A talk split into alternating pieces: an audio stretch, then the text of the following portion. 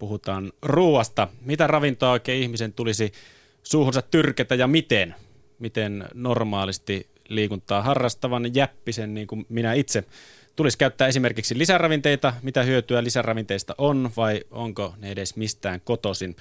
Myös luonnonmukaiset ravintoaineet kiinnostaa, niistä varmasti puhutaan myös tänään.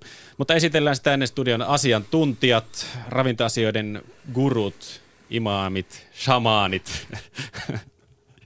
Ravintoasiantuntija Jaakko Halmetoja, tervetuloa. Kiitos. Ja ravitsemusterapeutti Jan Verho, tervetuloa myöskin. Kiitos.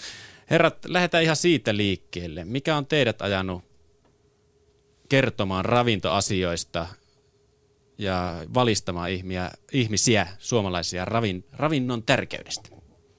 Jan voisi vaikka aloittaa. No mulla varmaan kaikki kiinnostunut yleensäkin ravitsemukseen on lähtenyt liikunnan kautta. Et nuorena tuli harrastettua kaiken näköisiä pallopelejä ja sitten alkoi vähän vanhempana harrastaa voimailua. Ja sitten ravitsemus olisi tuntunut olevan se niin tärkeä osa, että harjoittelu oli aika helppoa ja sellainen, mutta kehitystä ei tapahtunut. Sitten rupesi miettimään, että jotain tässä pitää vielä korjata ja ravitsemus näytti auttavan. Sitten mä katsoin, että ehkä tätä on hyvä ruveta sitten opiskelemaan. Ja sitten tietenkin kun opiskelin ravitsemustiedettä, niin terveysasiat on ruvennut kiinnostaa enemmän sitä kautta.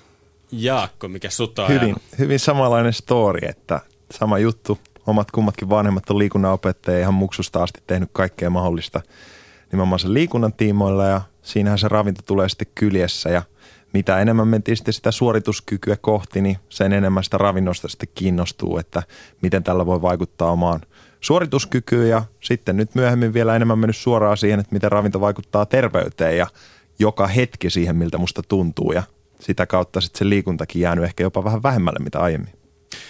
Sinä, arvon kuulija, voit myös osallistua tähän keskusteluun ja lähetykseen. Voit kysyä asiantuntijoilta kysymyksiä, vinkkejä tai esittää omia näkemyksiäsi ravinnon käytöstä ja ravinnosta. Keskustelua käydään Twitterissä hashtagillä liikuntatunti tai shoutboxissa osoitteessa yle.fi/puhe. Ja tietenkin puhelit pärisee numerossa 020 690 001, sikäli mikäli pärisee. Herrat, mitä ruokavalioita te itse noudatatte? Kertokaa se aluksi.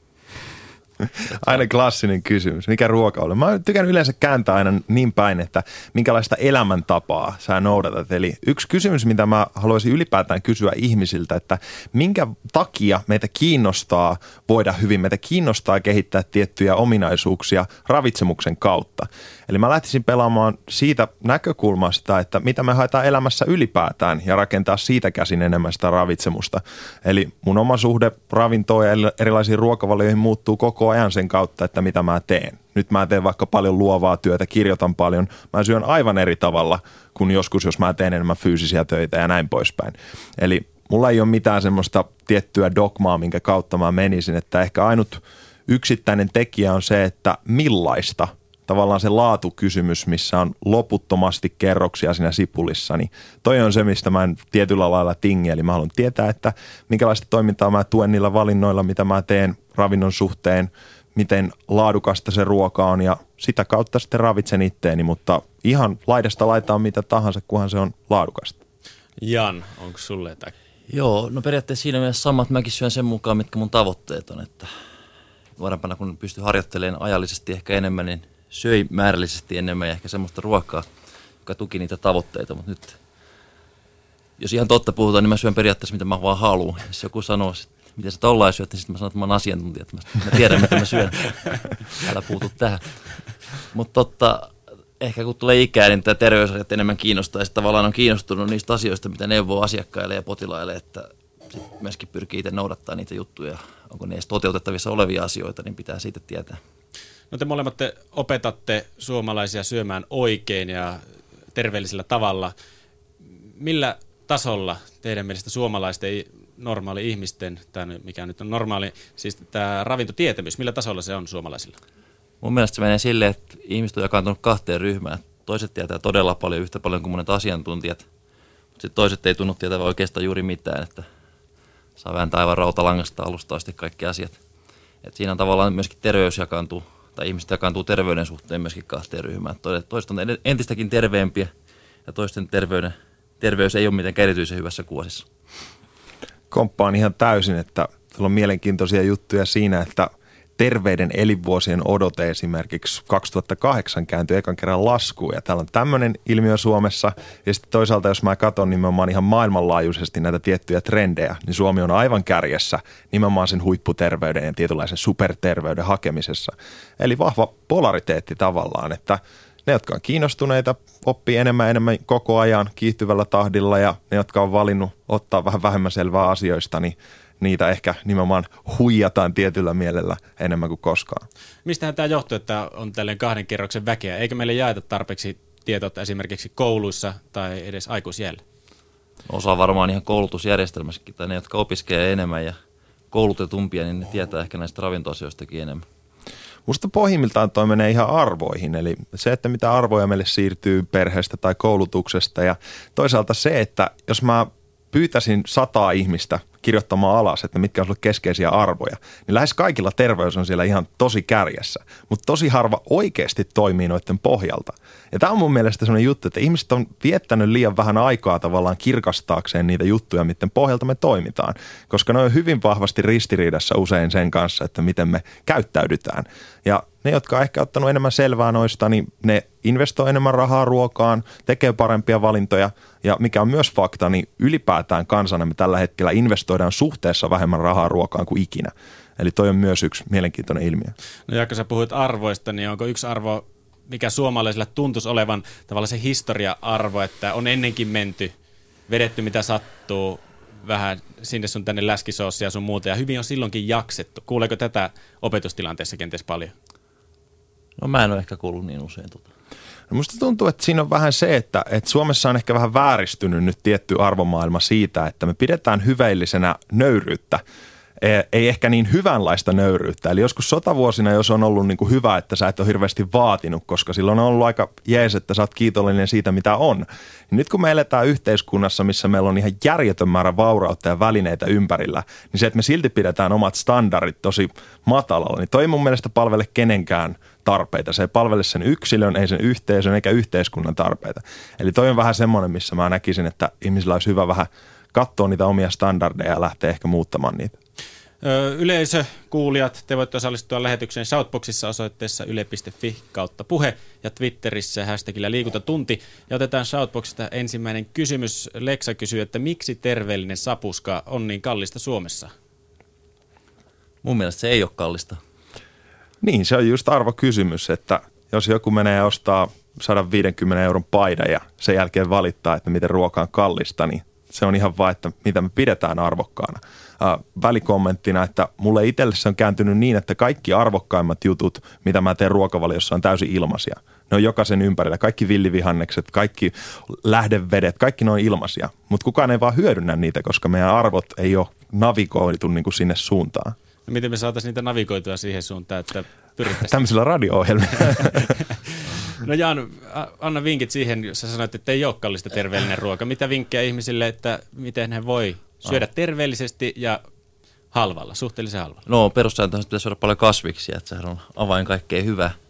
Tämmöiset sesongin mukaiset kasvikset ei ole kovin kalliita, että Suomessa kasvaa monenlaista. Totta kai talveksi pitää säilyä ja säilyttää ruokia, mutta kesällä ja syksyllä pitää tietenkin kerätä luonnon antimia talteen, ja myöskin kaupassa kasvikset on erittäin halpoja kesällä.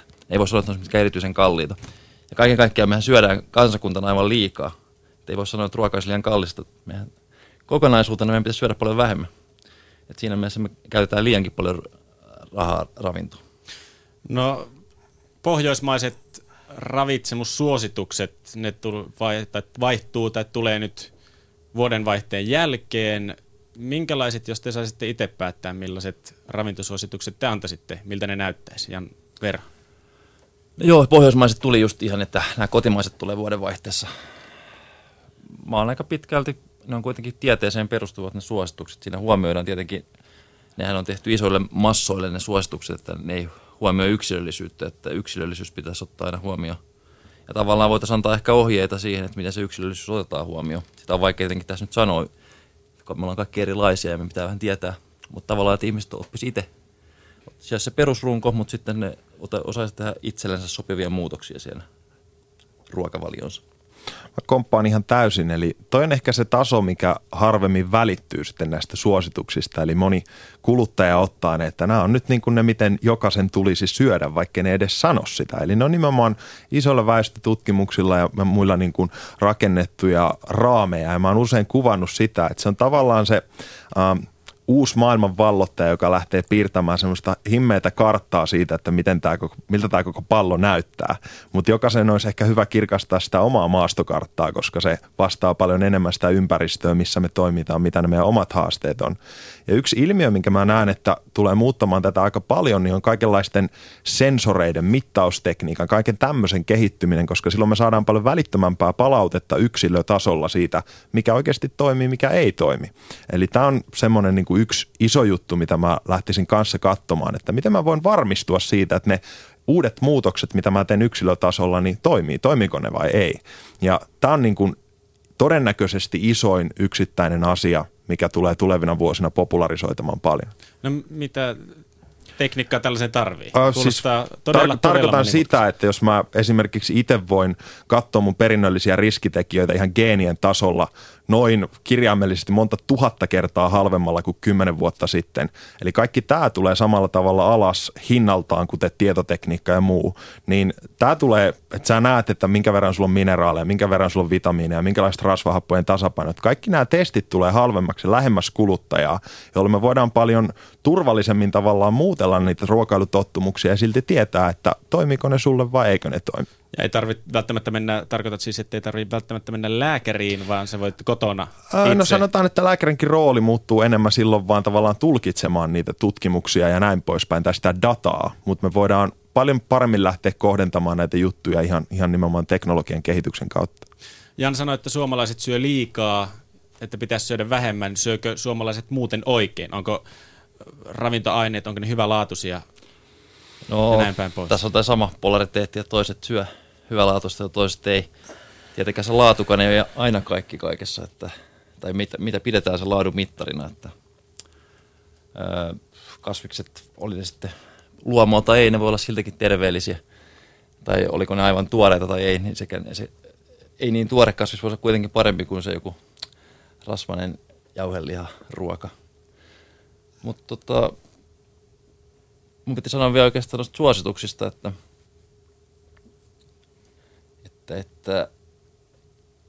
nyt mut tuli ajatus katkoon. Blackoutti. Ei mitään, mä oon siis nimenomaan, että nuo laadulliset tekijät mun mielestä jokaisella on kirkkaana. Jokainen ymmärtää, että tuore ruoka on parempaa kuin joku, mikä on pitkään säilytty jossain ja näin poispäin. Jokainen ymmärtää, että kasviksia pitäisi syödä enemmän.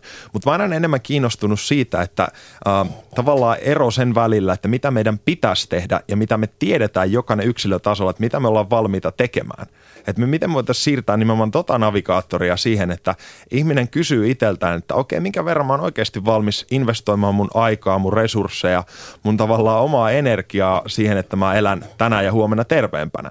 Eli sen jälkeen, kun ihminen on kirkastanut tota kysymystä, niin musta tuntuu, että välineitä ja työkaluja on nimenomaan enemmän ja helpommin kuin ikinä. Mutta toi on se keskeinen kysymys, mikä yleensä ihmisen pitäisi ensin katsoa ja sen jälkeen vasta lähteä kritisoimaan, että onko meillä pulaa jostain tai vastaavaa. Aivan. Ja ehkä vielä niistä suosituksista muistan, niin eka kerta... Liikuntatunti. Nyt aina mennä vaan. Ekaa kertaa niin suosituksissa puhutaan ruoka-aineista. Aikaisemmin on puhuttu vaan ravintoaineista. Mehän ei syödä ravintoaineita, vaan me syödään ruoka-aineita. Ja tavallaan se antaa niitä ohjeita sille yksilölle toimi. Eli puhutaan, pitää välttää punaista lihaa. Tai ei välttää, mutta käyttö voisi olla kohtuullisempaa.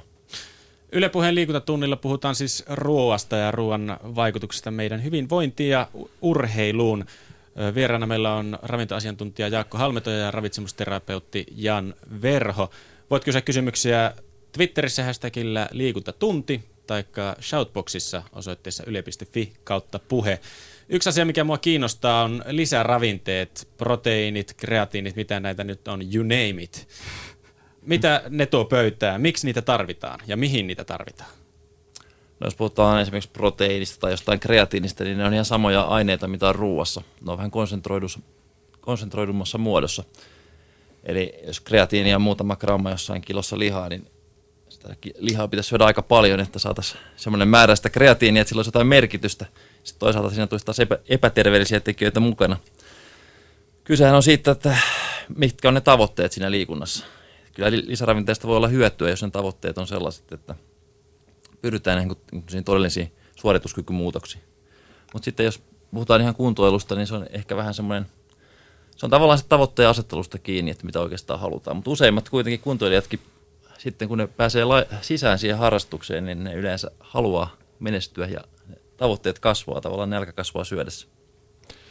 Joo, siinä on ehkä vähän sitä ristiriitaa, että monet välineet, jotka on tullut niin kuin huippu-urheilijoiden ja vastaavien pioneerien tarpeesta niin kuin, tavallaan säädellä kehon toimintoja optimaalisempaa kohti. Ja sitten nyt perus Sirkka-Liisa miettii tuolla, että tarvitsenko minä näitä samoja välineitä. Ja on totta, että monissa tapauksissa niistä voi olla hyötyä, mutta se ei ole ehkä ihan se perusmarkkeri, mitä kannattaisi lähteä ensimmäisenä katsomaan. Mutta tämä on ehkä se, mikä hämmentää ihmisiä paljon. Että tosiaan tietoa on hirveän paljon, mutta meidän sisäiset tavallaan suodattimet sen tiedon keräämiselle on usein vähän sumuisia, koska me oikein tiedetään nimenomaan ensin, että mitä me haetaan. Eli jos on kyse huippu-urheilijasta tai muusta, niin kaikki, mikä tuottaa suorituskykyyn lisäystä, niin on periaatteessa perusteltua. Jos sä oot kuntoliikkuja tai muuta, niin ehkä se mukavuus ja niiden tavoitteiden mukaan toimiminen on numero 1 prioriteetti. Niin, eikö näitä ole aika paljon tämmöisiä taunoja, jotka päättää, että nyt mä aloitan salikuuri ja mä aion pumpata salilla, niin mennään ensimmäisenä kauppaan ja ostetaan hyllyt täyteen erilaisia jauhoja. Eikö näitä aika paljon? Legendaarista välineurheilua. Näin se on. Mitä niillä saa aikaan? Puhuttiin tästä kuntoilussa. Tarviiko niitä? Ja hyllyt notkuu erilaisia. Business on räjähtänyt.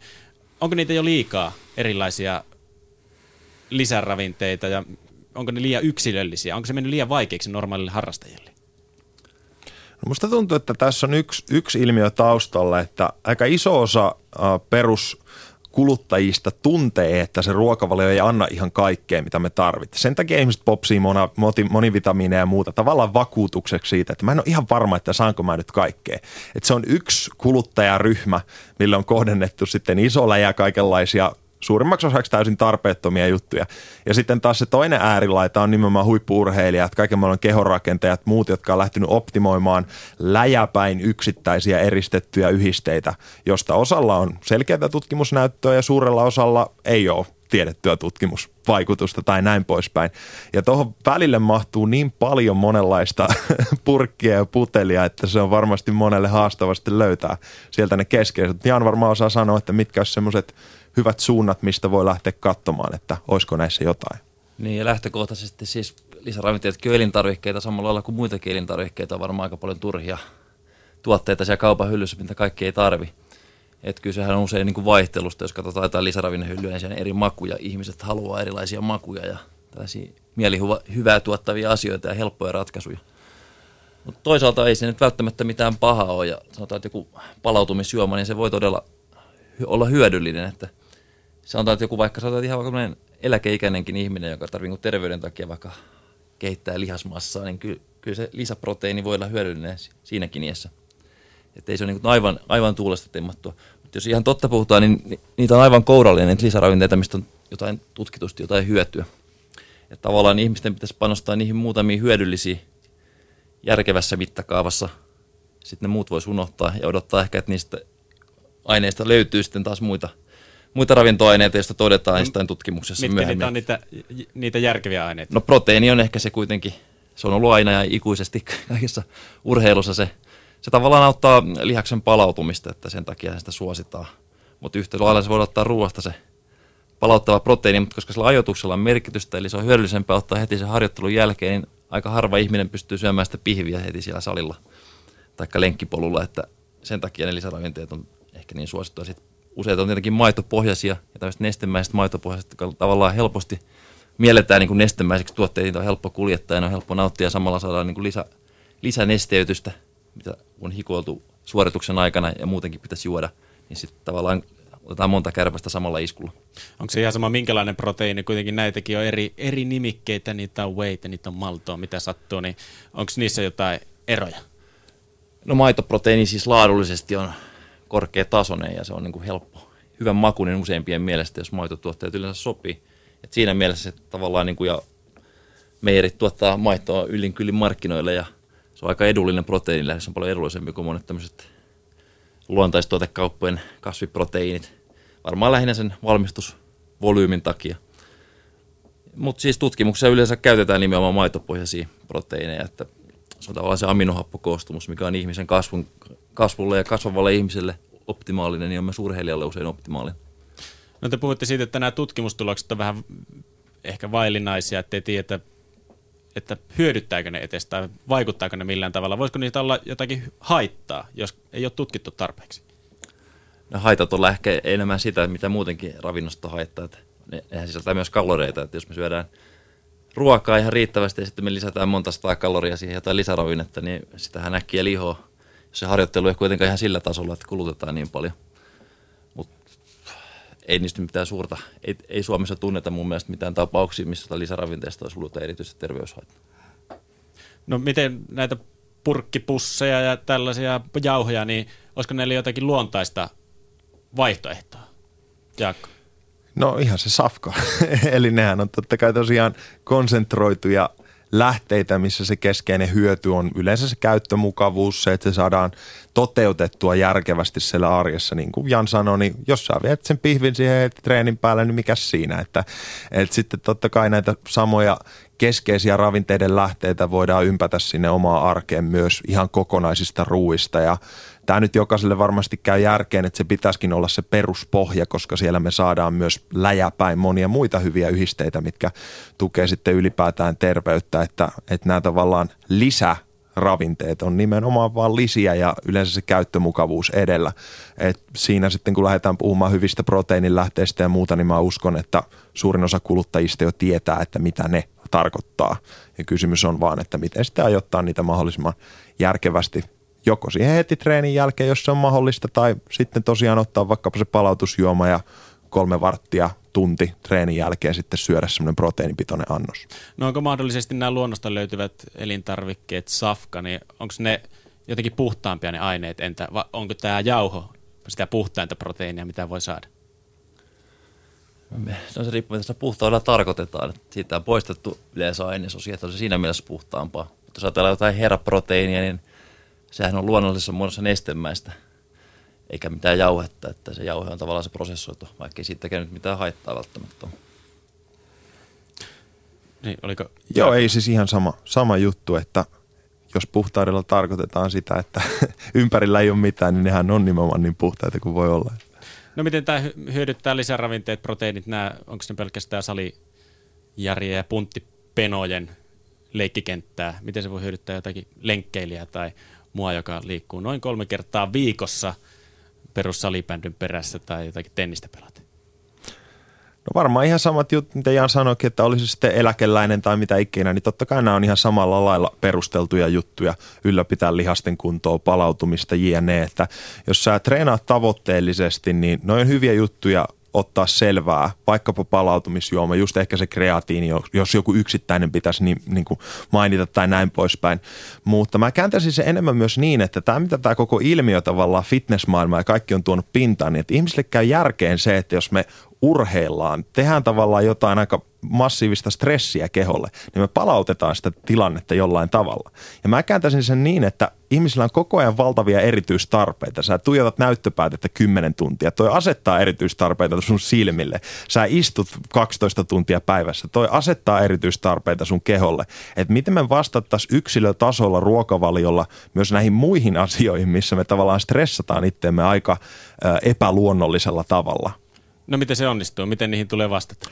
Hyvä esimerkki olisi vaikkapa lisätä marjojen määrää, jos me nimenomaan katsotaan paljon näyttöpäätettä. Siellä on paljon tämmöisiä karotenoideja, tämmöisiä väripigmenttejä, mitkä tukee sitten silmänpohjan toimintaa ja ennaltaehkäisee just kaihia ja vastaavia juttuja, mitkä on todennäköisesti osaltaan lisääntynyt sen takia, että meidän silmät on aika kovalla kuormituksella siihen nähden, mitä ne aiemmin on ollut. Mutta tämä tavallaan ajatusmallina vaan, että nyt kun ihmisille käy järkeen, että treenin jälkeen olisi hyvä auttaa kehoa palautumaan, niin missä muussa me tavallaan treenataan kehoa päivästä toiseen. Että jokainen teko, mitä teet, jokainen istuminen, minkä istut, niin se tulisi tavallaan miettiä eräänlaisena treeninä.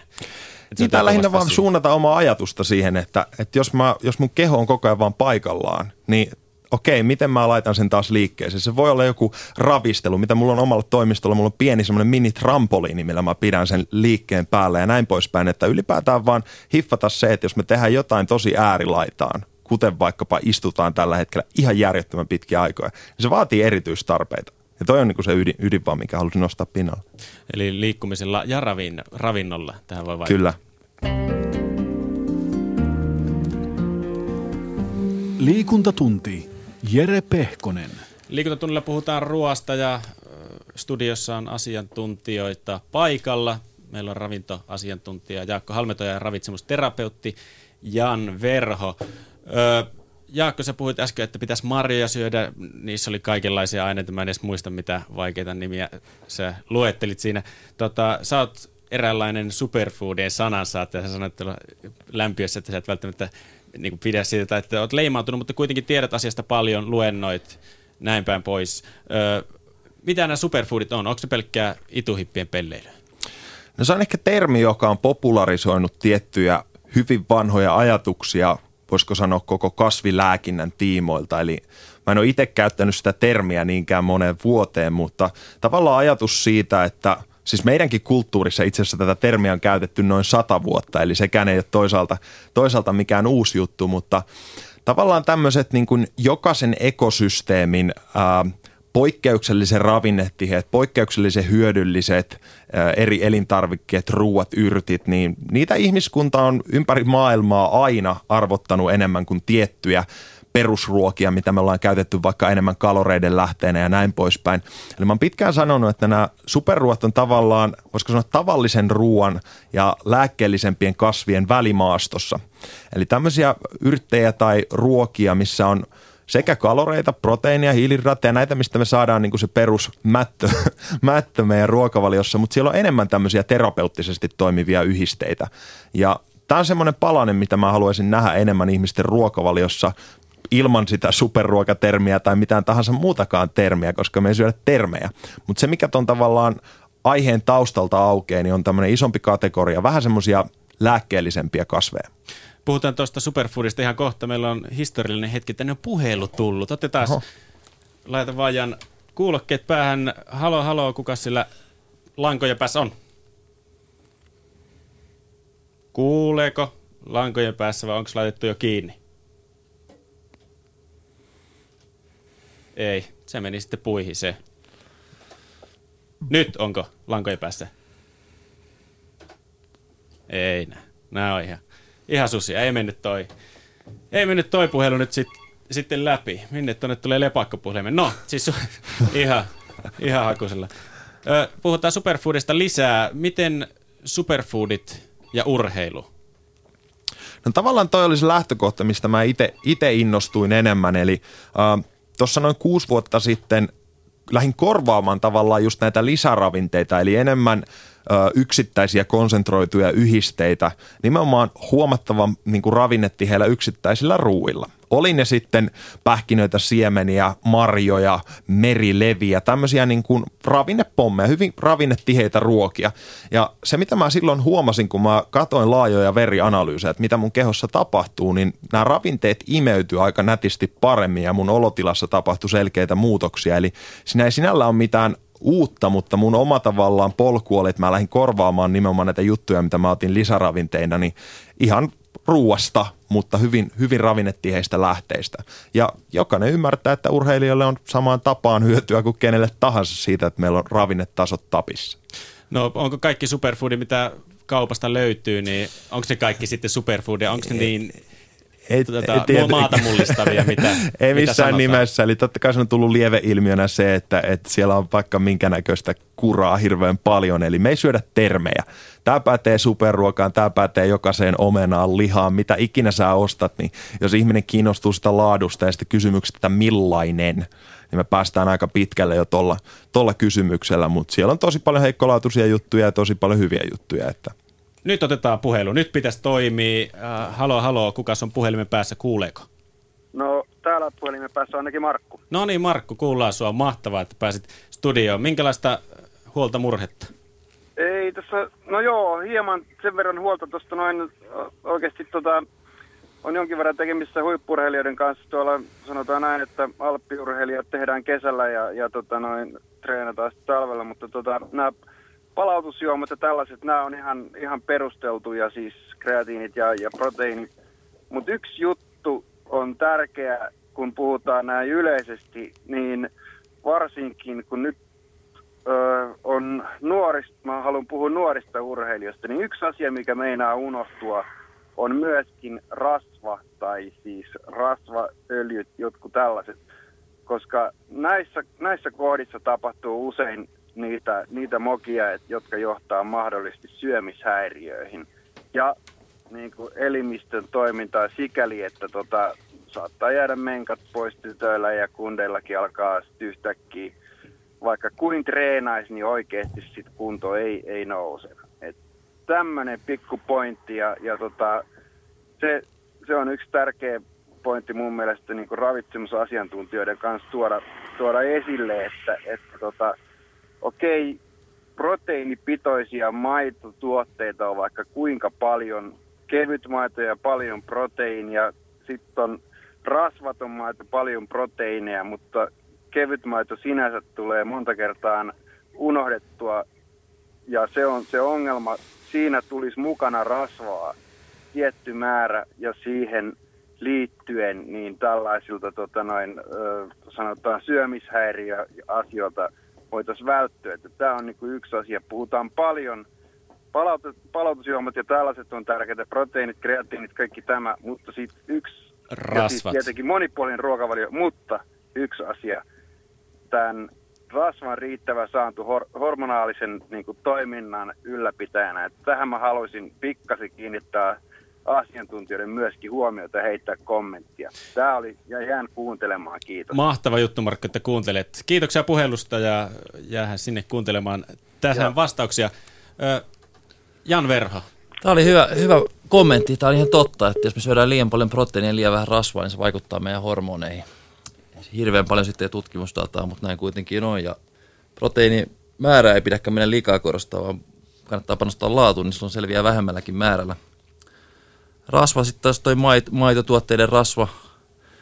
Urheilijallahan on käytännössä, että jos syödään paljon, niin me saadaan kaikkea paljon. Että rasvaakin tulee paljon. Että kyse on usein, jos puhutaan varsinkin nuorista naisurheilijoista, jotka ehkä syö liian vähän, niin se ongelma on se liian vähän syöminen, että kokonaismäärä on ehkä liian pieni. Silloin, jos rasvan määrä on siinä suositusten, urheilijoiden suositusten tai ihan tavallisten ihmisten suositusten haarukassa, niin kyllä sitä rasvaa silloin saadaan riittävästi. Sitten pitää muistaa, että vaikka tyydyttynyttä rasvaa, silläkin on vaikutus näihin hormoneihin, niin rasvat ei yleensä ole vain tyydyttynyttä rasvaa tai tyydyttymätöntä rasvaa, vaan monet ruoka-aineet sisältää sekä että aika monet kasvirasvatkin on hyviä siinäkin suhteessa. Mutta tietenkin monipuolisuus on hyvä asia. Erityisesti urheilijalla. Mutta painotetaanko tätä asiantuntijapiirissä tarpeeksi, niin kuin Markulla oli tuossa huoli? No se on ehkä vähän semmoinen, että tietysti nämä rasvasodat ja kaikki muut on mediassa nostanut sitä pinnalle, että totta kai jokainen urheilija, joka vähänkin enemmän saa jonkinlaista ravintovalmennusta tai tietämystä, niin siellä tulee rasvaa esille, mutta on kyllä ihan samaa mieltä siinä, että se ei ehkä riittävästi nouse pinnalle ja voisiko sanoa, että ainakin itse näen, että siellä on myös paljon semmoista aika tärkeää syventävää tietoa, mikä yleensä tuodaan vaan siihen, että okei, omega-3 on tärkeää ja näin poispäin. Ja sitten se on vaan niin kuin yleinen kategoria, vaikka tämän termin takaa aukeaa tosi paljon eroja, mitkä ei yleensä ikinä edes urheilijoita tavoita. Ja tämä on semmoinen, että vähän syventävämpää tietoa olisi mun mielestä tärkeä lähteä upottamaan urheilijoille ja siinä ihan sama huoli kyllä, mitä Markulla. Mahtava juttu, Markku, että soitit. Tänne voisi ottaa lisää kysymyksiä. Ne on mukavia puhelut, kun tänne tulee. Numero on 020 690 001 ja shoutboxissa osoitteessa yle.fi kautta puhe käy keskustelu kuumana myös Twitterissä hashtagillä liikuntatunti. Puhuttiin äsken vähän rasvoista ja Jaakko haluaa syventävää tietoutta näistä ruoka-aineista. Onko ehkä vähän liian vaikeasti ymmärrettävissä olevat nämä ruoka-asiat, että se voitaisiin tuoda normaali-ihmisen tietoisuuteen, vai onko ne teidän mielestä liian vaikeita ymmärrettäviä? Se ottaa aikaa. Eli mä ymmärrän täysin, että jos media nostaa jonkun asian pinnalle, niin sitä ei voida tuoda kovin rasvahappojen tasolle. Eli on vähän pakkokin puhua, että no okei, tyydyttynyttä, tyydyttämätöntä tavallaan termeille, jotka menee ihan kenen tahansa kaaliin. Mutta tavallaan se, että mä esimerkiksi itse mietin, että mä oon ollut urheiluopistoissa ja näin poispäin. Ja mulla on vaikkapa siis, mä en ole voinut syödä kalaa ikinä. Mutta en mä muista, että kukaan olisi tuonut tämmöisiä esille missään vaiheessa, vaikka mä oon opiskellut ravitsemusta tavallaan poikkeuksellisen paljon niin kuin urheilijana. Ja että esimerkiksi just tämmöiset pitkäketjuiset rasvahapot, pitkäketjuiset omega-3 on täysin eri juttu kuin mitä me saadaan vaikkapa rypsiöljystä tai muista tämmöistä peruskasviöljyistä. Ja tää on tavallaan semmoisia, että ne on aika tärkeitä juttuja, mutta ne ottaa yksinkertaisesti aikaa, että niitä pystytään vähän enemmän avaamaan. Ja tässä on se haaste, jokaisella tämmöisellä radiojutullakin, niin voidaan käydä aika rajallinen määrä juttuja läpi, mitä me haluttaisiin. Jan Verho, miten sä tuot ravitsemusterapeuttina niin tälleen ruohonjuuritasolle nämä ruokaspeksit? Useimmiten joudutaan jäämään sille ruoka-ainetasolle, että se on jo sinänsä aika monimutkainen paletti, niin ei voida niin kuin lähteä ehkä sinne ravintoainetasolle. Tai jos lähdetään, niin sitten on vähän vaikea tietää aina, että meneekö se sanoma aina perille asti. Et sen takia puhutaan ruoka-aineista lähinnä. Se on tavallaan vähän jokaisen ihmisen oma velvollisuus ottaa selvää niistä ravintoaineista. Tavallaan tietoa on kyllä saatavilla nykypäivänä monestakin paikasta. Että ei tarvitse aina asiantuntijoiden pakeille tulla, että itsekin voi löytää. Mun tavoitteena on tehdä itsestäni työtä. Mä oon pitkään sanonut näin, ihan oikeasti. Mahtava juttu. Meillä on puhelu lankojen päässä. Halo, halo, kuka siellä soittelee? Halo, Riima, Jouko, hei. No Jouko, terve, terve. Minkälaista on mietinnässä Joukolla? Toimin tuossa muun toiminnan ohella niin juniorivalmentajana jalkapallojunnuille ja oikeastaan sydäntäkin lähellä oleva asia on, että miten kasvava nuori ja tehovalmennus yhdistetään ja etenkin ruokavalion suhteen. Että miten pystytään hyvin tätä kasvavaa treeniä, jos haluaa huipulle tai vähän ehkä tavoitteellisemmin ja sitten kuitenkin tämän kasvun. Ja se on aika haasteellista ainakin nähnyt tässä jalkapallopiireissä, että aika muista mättöä siellä on eri turnauksissa ja peruskauraa ja makkaraa ja on valmisruokaa ja halvinta mitä löytyy, limonaadia, sokeria, muita. Ehkä tähän vähän teidän asiantuntijoiden näkemyksiä, että miten saadaan kasvaa nuori tehovalmennus ja ruokavalio yhdistettyä. Jan Verho, sä oot urheiluravitsemuksen parissa työskentelevä. Sä voit vastata tähän näin. Kiitoksia Jouko. Käytännössä nuorilla urheilijoista ongelma on usein ehkä se, että syödään liian vähän. Et käytännössä kun ravinnon määrä vaan on riittävä, niin sitten meidän periaatteessa tarvitsee puhua muusta kuin sitä laadusta. Sinänsähän, jos joskus juodaan limpparia tai syödään jotain makkaraa, niin eihän sitten ole mitään haittaa, jos se tapahtuu niin kuin silloin tällä. Jos meidän suuret linjat on kunnossa, niin tavallaan tässä on sellainen kasvatuksellinen juttu, että meidän pitäisi tavallaan opettaa ne lapset syömään oikein, ja siihen ei kuulu silloin ne herkut ja makkarat. Mutta jos ollaan rehellisiä, niin ei se yksittäinen makkaransyönti tai limsan juonti nyt ole mitenkään erityisen, se ei vaikuta suorituskykyyn haitallisesti tai sille ei ole terveyden kannalta mitään haittaa. Kyse on vain siitä mielikuvasta tavallaan, mikä se lapselle luodaan, että mikä on terveellistä ja mikä ei. Terveysvaikutukset tulee ehkä sitten vasta myöhemmin näkyviin. Mutta käytännön tasolla kasvavilla nuorilla, jotka harjoittelee monta kertaa viikossa ja ne kasvaa samaan aikaan, ne tarvitsee todella paljon kaloreita. Siinä mielessä tämmöinen todella terveellinen kasvispitoinen ravinto voi olla hiukan liian energiaköyhää jopa, että pitää saada tämmöisiä niin kuin, tavallaan se ruokahalu on silloin enemmän, halutaan niin kuin makeata ruokaa ja tarvitaan sokeria, koska sitä kulutetaan niin paljon. Se tavallaan on luontaista, että nuoret haluaa semmoista energiapitoista. Et siitä ei välttämättä ole haittaa, mutta meidän pitää katsoa sitä kokonaisuutta ja meidän pitää katsoa terveysasioita ja meidän pitää katsoa sitä harjoittelussa jaksamista ja sitten meidän pitää katsoa kehittymistä siinä harjoittelussa. Ja sitten varsinkin se kasvu on ehkä kasvualueen nuolella se kaikkein tärkein asia. Meillä tässä on monta asiaa, se ei ole mitenkään hirveän yksinkertaista. Ja sitten meillä vaikuttaa vielä se laji, onko se pallolaji vai joku teholaji tai joku voimistelu, niin ne vaatimukset on ihan erilaiset. Että tähän ei ole olemassa mitään sellaista yhtä reseptiä, millä kaikki urheilijat tai urheilevat nuoret pärjää.